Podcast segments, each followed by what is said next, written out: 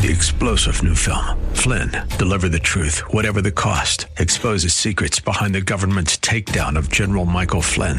Flynn knew what the intel world had been up to. He ordered the first audit of the use of contractors. This set off alarm bells. He told the truth. He was the most dangerous person for Donald Trump to hire. They had to get rid of Flynn. Flynn, Deliver the Truth, Whatever the Cost. Available now. Watch it today. Go to Salem Now dot com. Salem Now dot com. The following program is sponsored by the National Prayer Chapel.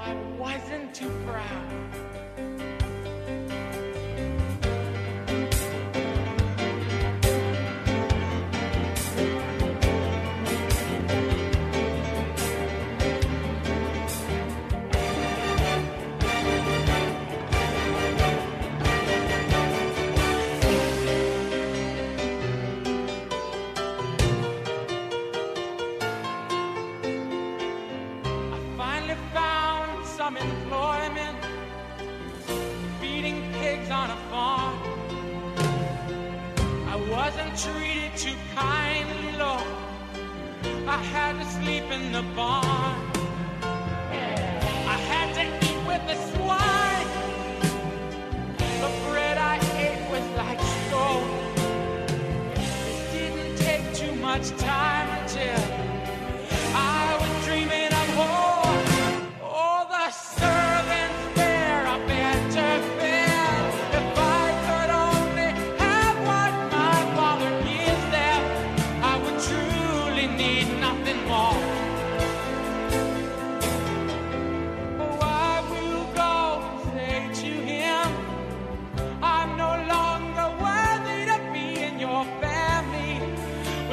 Take me as your servant and let me live with them.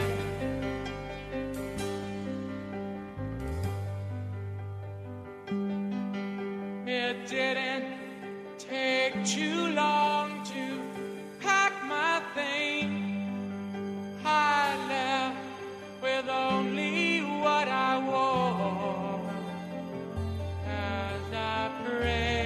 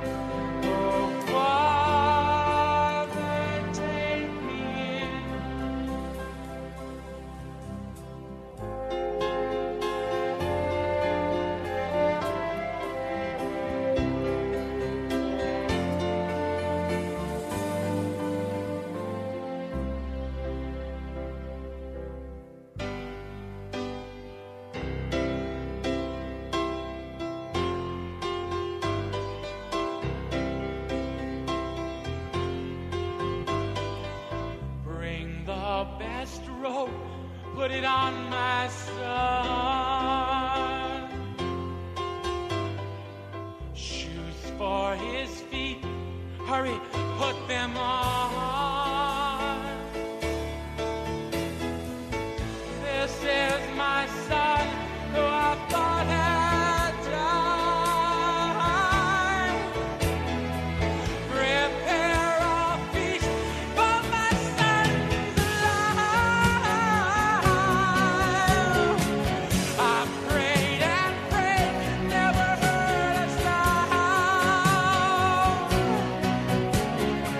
Bye.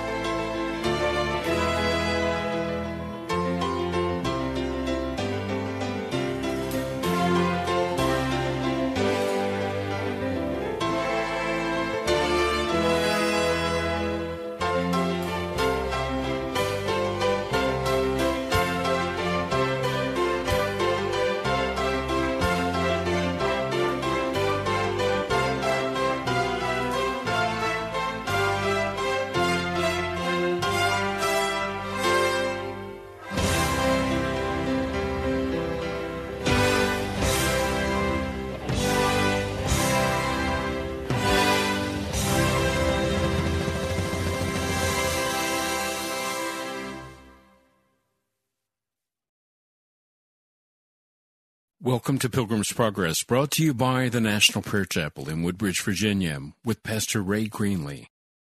There was a young man who was very angry with his dad. He was tired of always being told what he was supposed to do and where he was supposed to go and how he was supposed to act. He was just tired of his dad. He was tired of having to carry all the household chores. He wanted to be on his own. He wanted to be his own man. Go where he wanted to go. Do what he wanted to do. He didn't want anybody telling him what he was supposed to be doing. He thought he was quite mature, quite capable of handling his own life. Thank you very much. So he finally went to his dad. And he said to him, I want what's coming to me. I want my share of the inheritance now. There's nothing he could have said that would have been more insulting to his dad. His dad was alive. Inheritance is not given until dad is passed. He wanted inheritance now. Dad said, okay. He gave him his inheritance. And off he went to live the good life. Life in the big city. The bright lights. The sound of the dance. Oh, he was loving it. He found friends. He found associates. I mean, everything was going his way. Until he ran out of money. And now what was he supposed to do? He came to an end of himself. And there was no net to catch him. On top of that, there was a famine in the land. So he went to work for a farmer, slopping the pigs. And the farmer said, you can eat what the pigs eat. Oh, he was absolutely miserable, down in the mouth. Everything he thought would work out had not worked out. All of those he had loaned money to refused to pay the money back. As long as he was Mister Moneybags, the crowd was coming and the wine was flowing, but now he had no money. And now he begins to think about Dad. He thinks about Dad and he said, you know what? Dad has servants working for him and they have plenty of good food to eat. And here I am starving to death. Why don't I just go home? I'll tell Dad, look, I've sinned against God. I've sinned against you. Let me just be your servant now. At least he thought, I'll have a place to sleep and I'll have food to eat. What would have happened in this story if the young man had found a good-paying job? What if he found a good-paying job? Found himself a nice apartment. Now he has the cash flow coming in. He can live his life any way he wants to live it. And let me ask, would he have gone home? He would not have gone home. He would have lived estranged from his dad and his family. He would have lived over there in that far city. And he would have made a life for himself. That makes me pose a question tonight to you. How hungry are you for Jesus? How hungry are you for Jesus? Hey, let's say a scale of one to ten. How hungry are you for Jesus? We could be very comfortable in that far country, thinking we're somebody. There's going to have to be a dramatic change. I'm calling for that change tonight. And that change is to begin to identify every place where we're feasting on the food of the world so that we have no appetite for Jesus Christ. Jeremiah was very clear about this issue. Let me read it for you. Jeremiah, the second chapter, verse thirteen, he says, my people have committed two sins. They have forsaken me, the spring of living water, and they have dug their own cisterns, broken cisterns that cannot hold water.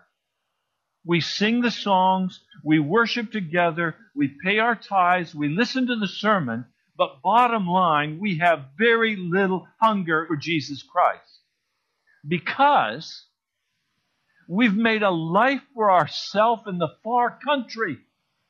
You have your flow coming in. So you have your bases covered. We need to begin to identify carefully those areas in our life that are giving us sustenance that cause us not to turn and feast on Jesus Christ, that cause us to turn aside from the cross so that we see the cross but dimly because we're too consumed with what we're thinking and what we're doing, what we're hungry for. Let's be very practical. You'll leave this house tonight and you'll go home. What will you do as soon as you get home? Will you flick on the television? Then the television is what is feeding you. And if you're going to get hungry for Jesus, you've got to cut it off. If you go home and you immediately dive back into your book, then that book is what you're hungry for. And you're going to have to cut it off. If you go back and get into video games, then video games are what you're hungry for. It has to be cut off. What I'm trying to say to you tonight is, this man went into a far country in Luke, the fifteenth chapter. And he only decided to go home when he got hungry enough and tired enough of the pig slop. Then he said, aha, I have a bright idea. Why don't I go back to my father? But you see, if the farmer had paid him just a little bit more money, he would have been able to make a life for himself in the midst of the pig pen. He could have scrubbed himself up after work and gone in and been the man. That's what we're doing. And it means we've got to begin to carefully examine our food. Why do I say food? Because for many of us, food has been the comforting part of our life. I was raised that you celebrate by eating. I was taught that when you deserve a treat, it should be food. I was taught when you're bored, eat something crunchy and salty. You know, when you sit down to do nothing,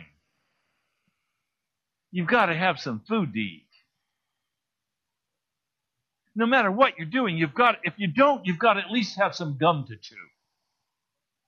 That hunger that we're satiating with food belongs to Jesus Christ. That hunger that is in our spirit that we satisfy with that novel belongs to Jesus Christ. That hunger that we satisfy in our soul by going to work and earning money so we can be our own person, that hunger belongs to Jesus Christ. But we take it, we satiate our appetite, and then we're not hungry for Jesus. You know, how many times as a kid, I knew what, din- what time dinner was,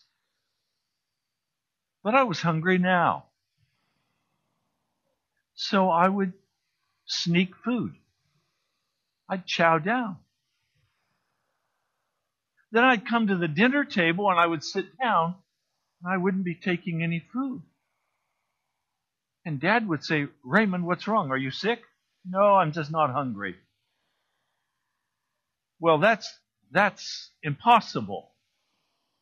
Come on, let me help you. And he'd begin scooping the food onto my plate. I knew what that meant. When when food was put on our plate, we had to eat it before we could leave the table. And so sometimes it would be a couple, three hours later before I could leave the table because I had to eat every bite that was put on my plate. Well, what Dad put on my plate was a reasonable amount of food for a growing young man with an appetite. The problem was I came to the table with no appetite. I had stolen food to satiate my appetite. And so today, some of you come to this sanctuary, and you're kind of sleepy, and you're kind of bored. And, okay, Pastor Ray's going to preach again. You're really not hungry. Why not? Because you already had your meal before you got here. You filled up on the radio. You filled up on the C Ds. You filled up on this and you filled up on that until you come into the house of God and you're not hungry. You have no appetite. You're fat and happy and comfortable. And now you say, Pastor, can you give me some dessert? Well, no, I didn't come to serve ice cream. I came to serve steak and potatoes. And if you come into this house and you want just a dessert of ice cream, something something light and airy, right? Something that'll just fill around all the other things you put in your stomach. I don't have that for you. I just have plain old steak and potatoes. I have Jesus, the Lamb of God, with the power to transform our lives and set us free from every bondage. I have Jesus with the blood shed, ready to minister to your hearts. But at the National Prayer Chapel, we're coming already full. So we don't have very much room to eat very much of the meal that's given. The meal is served, but most of it goes in the garbage because we can't take in very much. We're already so full. It takes a deliberate choice to be hungry in America. The devil has devised every possible means of satiating our hunger so that we will have no hunger left for the cross of Jesus Christ.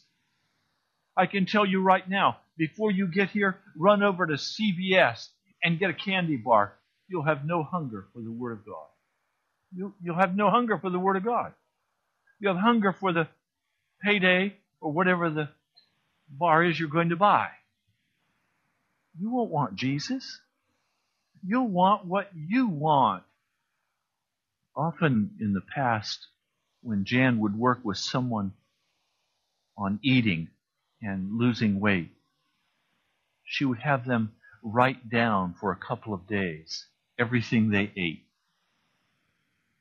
Now, always when she's done that, the people have been absolutely astonished at what they've actually eaten. When they have to sit down and face another human being and say, okay, this is what I really ate, they're shocked, especially when Jan begins to go through it and look at how much protein was there, how much carbohydrate was there, what part of it was junk food, how much fat was in it. She begins to break all this down so that a person begins to see they've had a a diet of fat and carbohydrate, almost no protein. And they're saying, why am I so heavy? Well, because you have a diet of fat and carbohydrate, fat and sugar. Fat and sugar make you fat, right?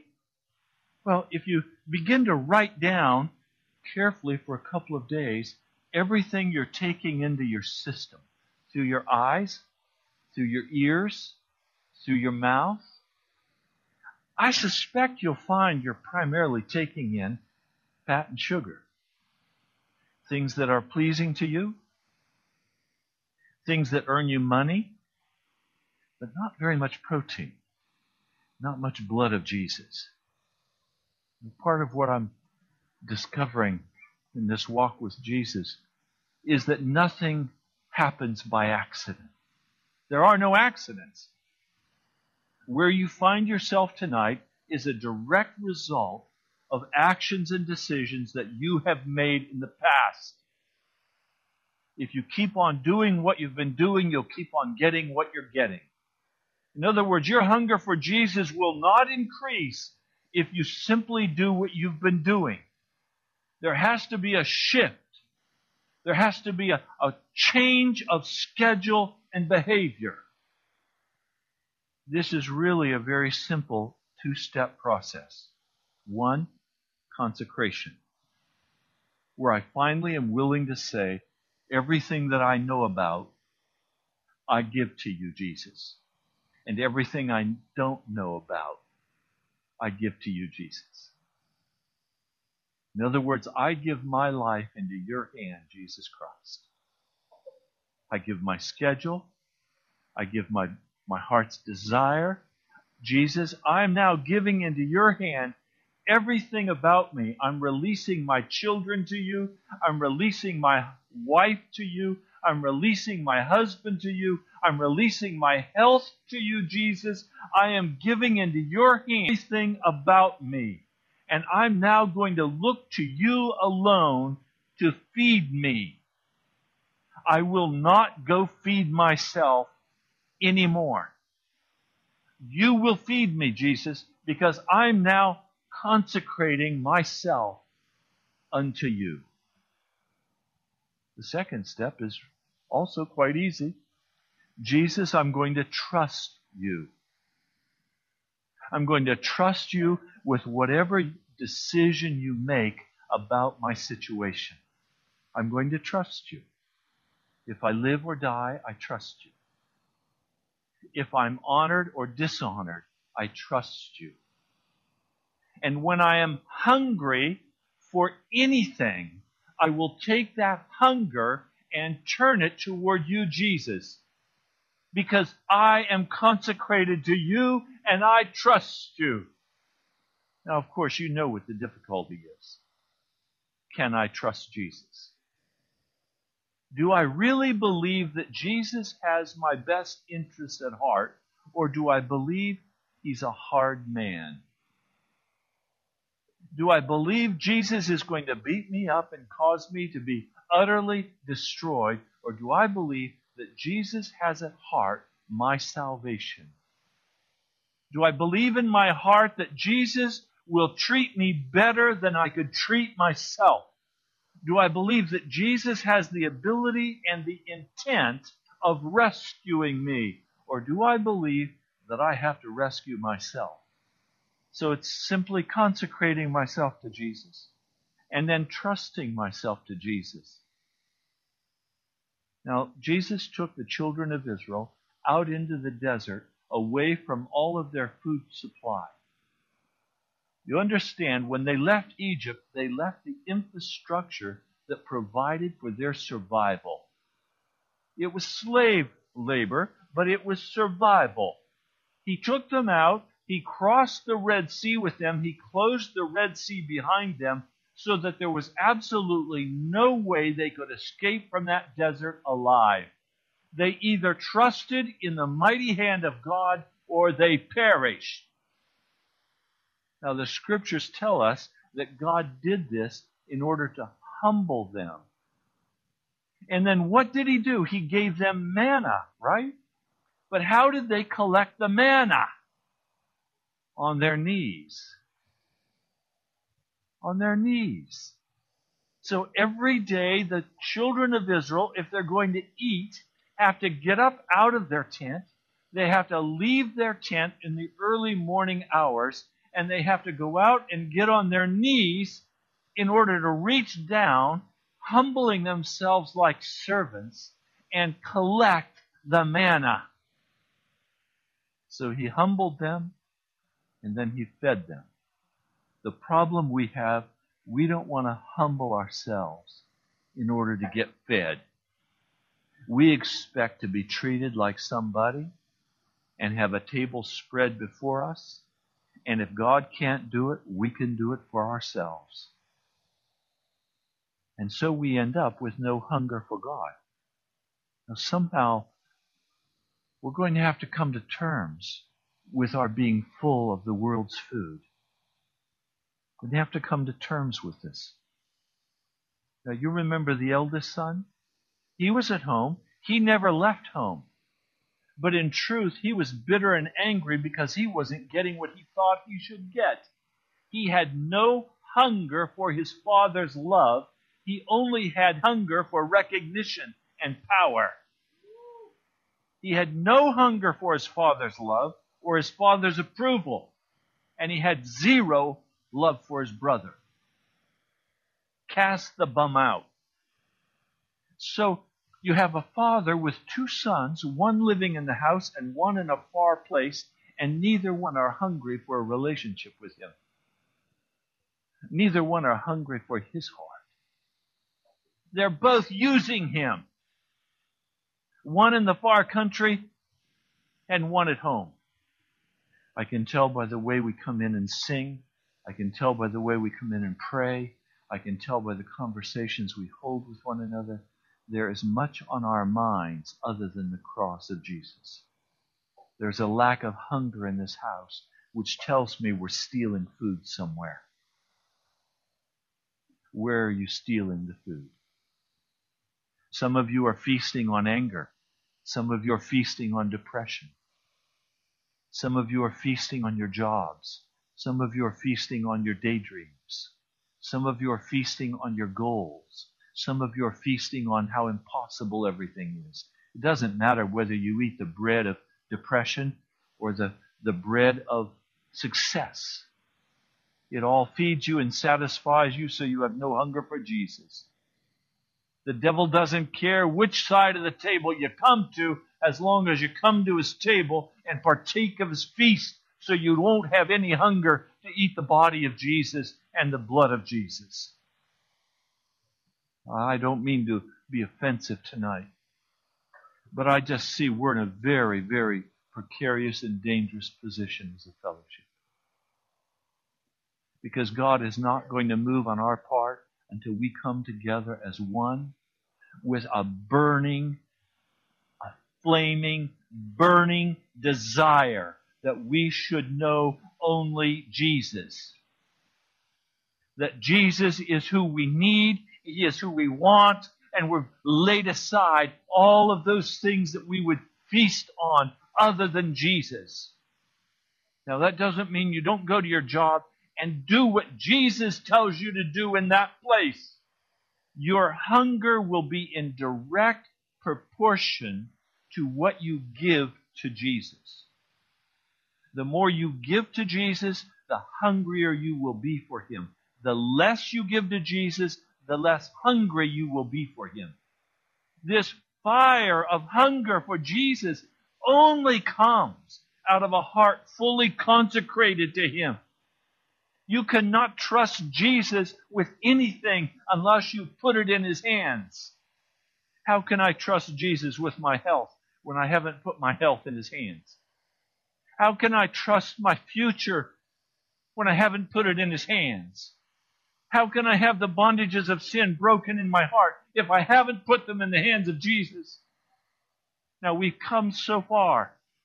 I praise God for how far the National Prayer Chapel's come. I praise God that he's calling you out of darkness and into light. But there is absolutely no place to get comfortable yet, because we're a long way out in the desert. And we're not going to come through until we give up those things that we're feasting on, the fats and sugars of life, those things that have no life in them. They just make us sluggish and slow, cause us to have no passion for Jesus. If you have not invested yet your life into Jesus Christ, you will have no hunger for him. If I had here a trash can full of garbage, and I have over here a table spread with freshly baked bread, a beautiful dinner, a glass of sparkling wine, a beautiful table. And you came in and I said, choose your place. Which table would you go to? Automatically we would, I'm not going to the garbage can. I want the table. We have to begin to see the world as a garbage can and Jesus as the table spread before us. We'll never choose Jesus as long as we think he's the garbage can. We're going to have to understand Jesus dying on the cross, pouring out all of heaven's love and provision for us, and understand that this is for eternity. The passion for a sin grows in our heart. I must have that. everything in this garbage can has maggots. It may dress up awful pretty, but if you open the package, you're going to find unclean maggots. It's only over here at the table of the Lord that things are going to be pure and clean and holy and feed you and nurture you and cleanse your inner heart. We have to come to a clear understanding that Jesus alone is the bread of life. There is no bread anywhere else except Jesus Christ. And when we begin to get a hold of this glorious truth and we stop feasting on the things of the world, our hunger will grow for Jesus. And then we'll come and stand in our prayer circle and we'll begin to see the hunger level increasing and the crying out loud for the fullness of sanctification. We'll begin to hear the crying out for the anointing of the Holy Spirit instead of the, oh, poor is me, woe is me, bored, what's next? There has to be a change in our hearts, or the National Prayer Chapel will never be used by God because there's no fire of hunger in the house.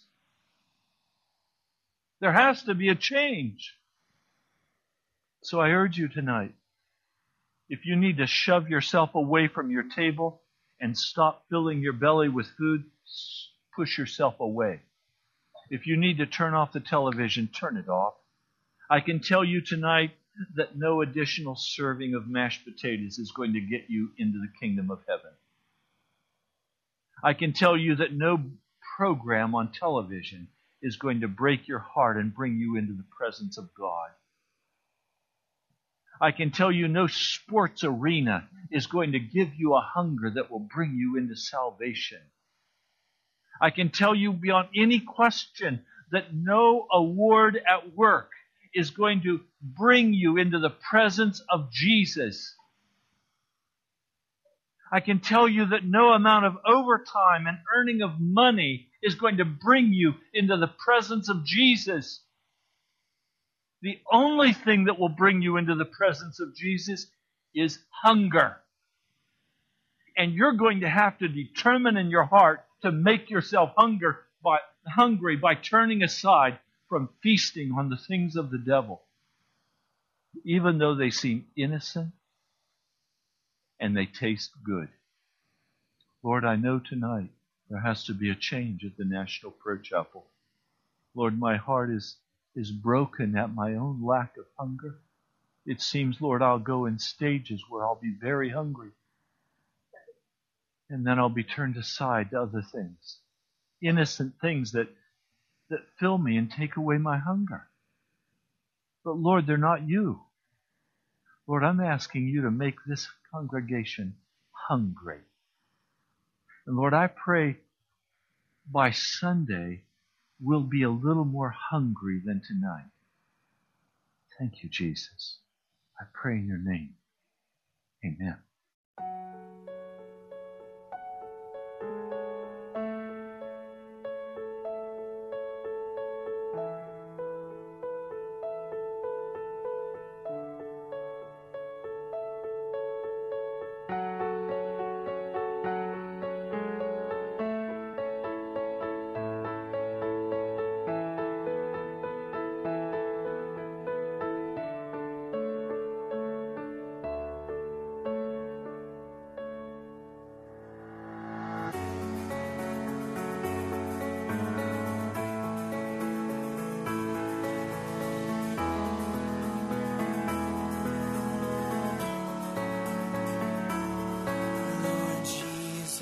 I long to be perfectly whole.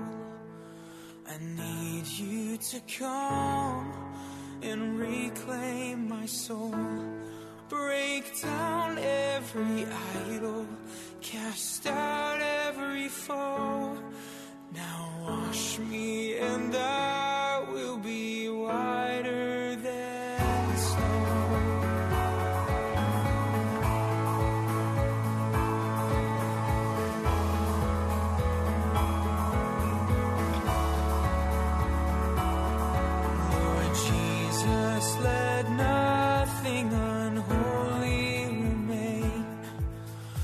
Apply thine own blood and take out every stain.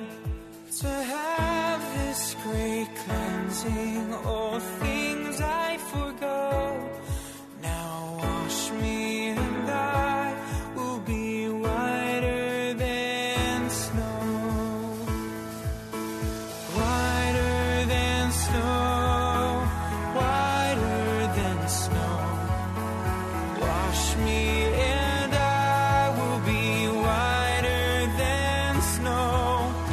Whiter than snow, whiter than snow. Wash me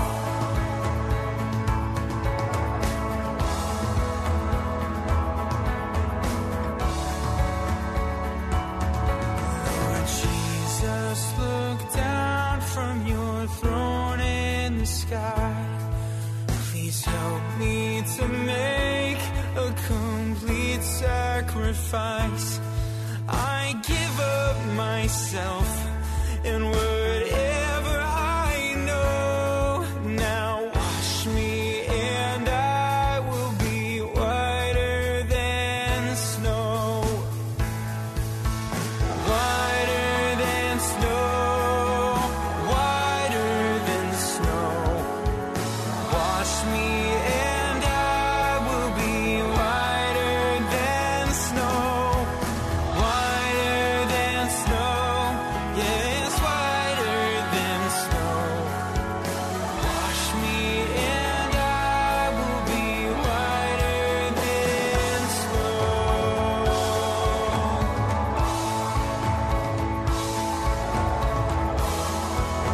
Whiter than snow, yes, whiter than snow. Wash me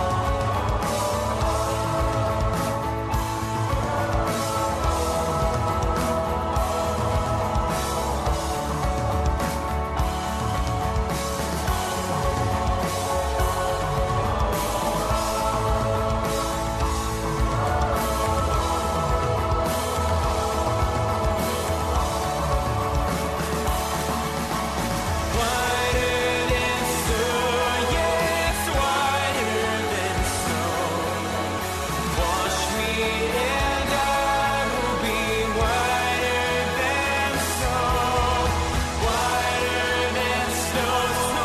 The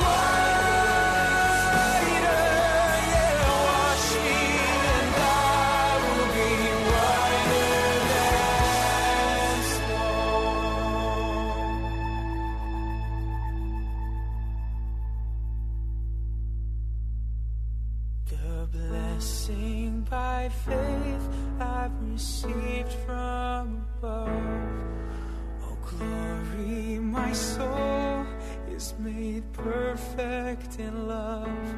My prayer has prevailed. In this moment I know the blood is applied. I am whiter than snow. Blood is applied, I am whiter than snow.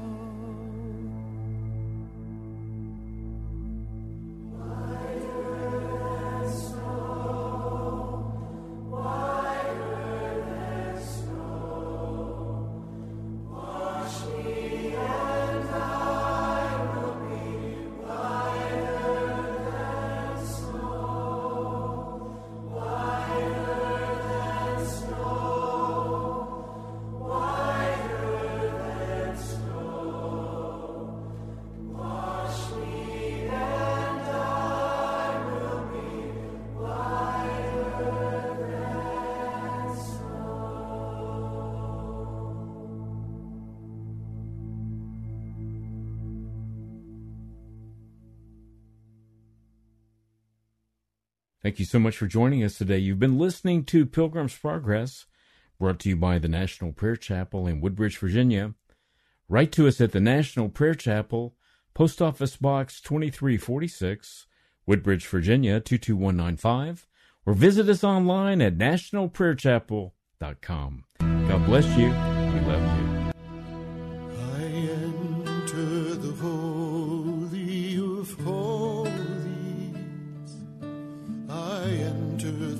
The blood of the Lamb, I enter to worship you only. I enter to honor I am. Lord, I worship you. I worship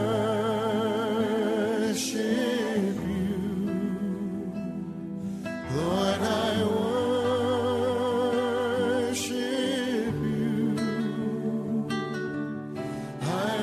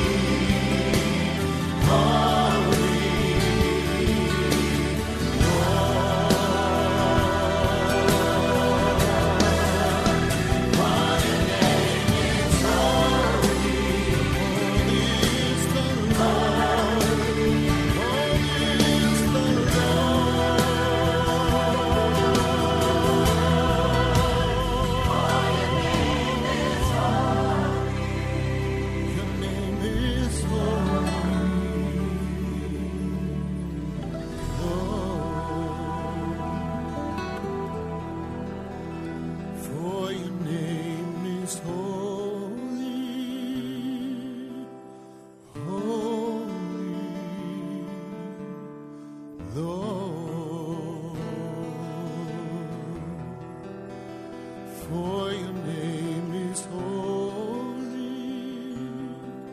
so holy,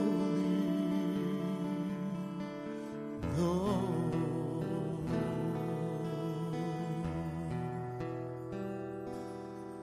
Let the weight of your glory cover us.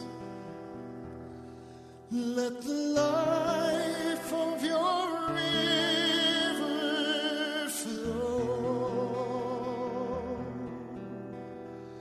Let the truth of your kingdom reign in us. Let the weight of glory, let the weight of your glory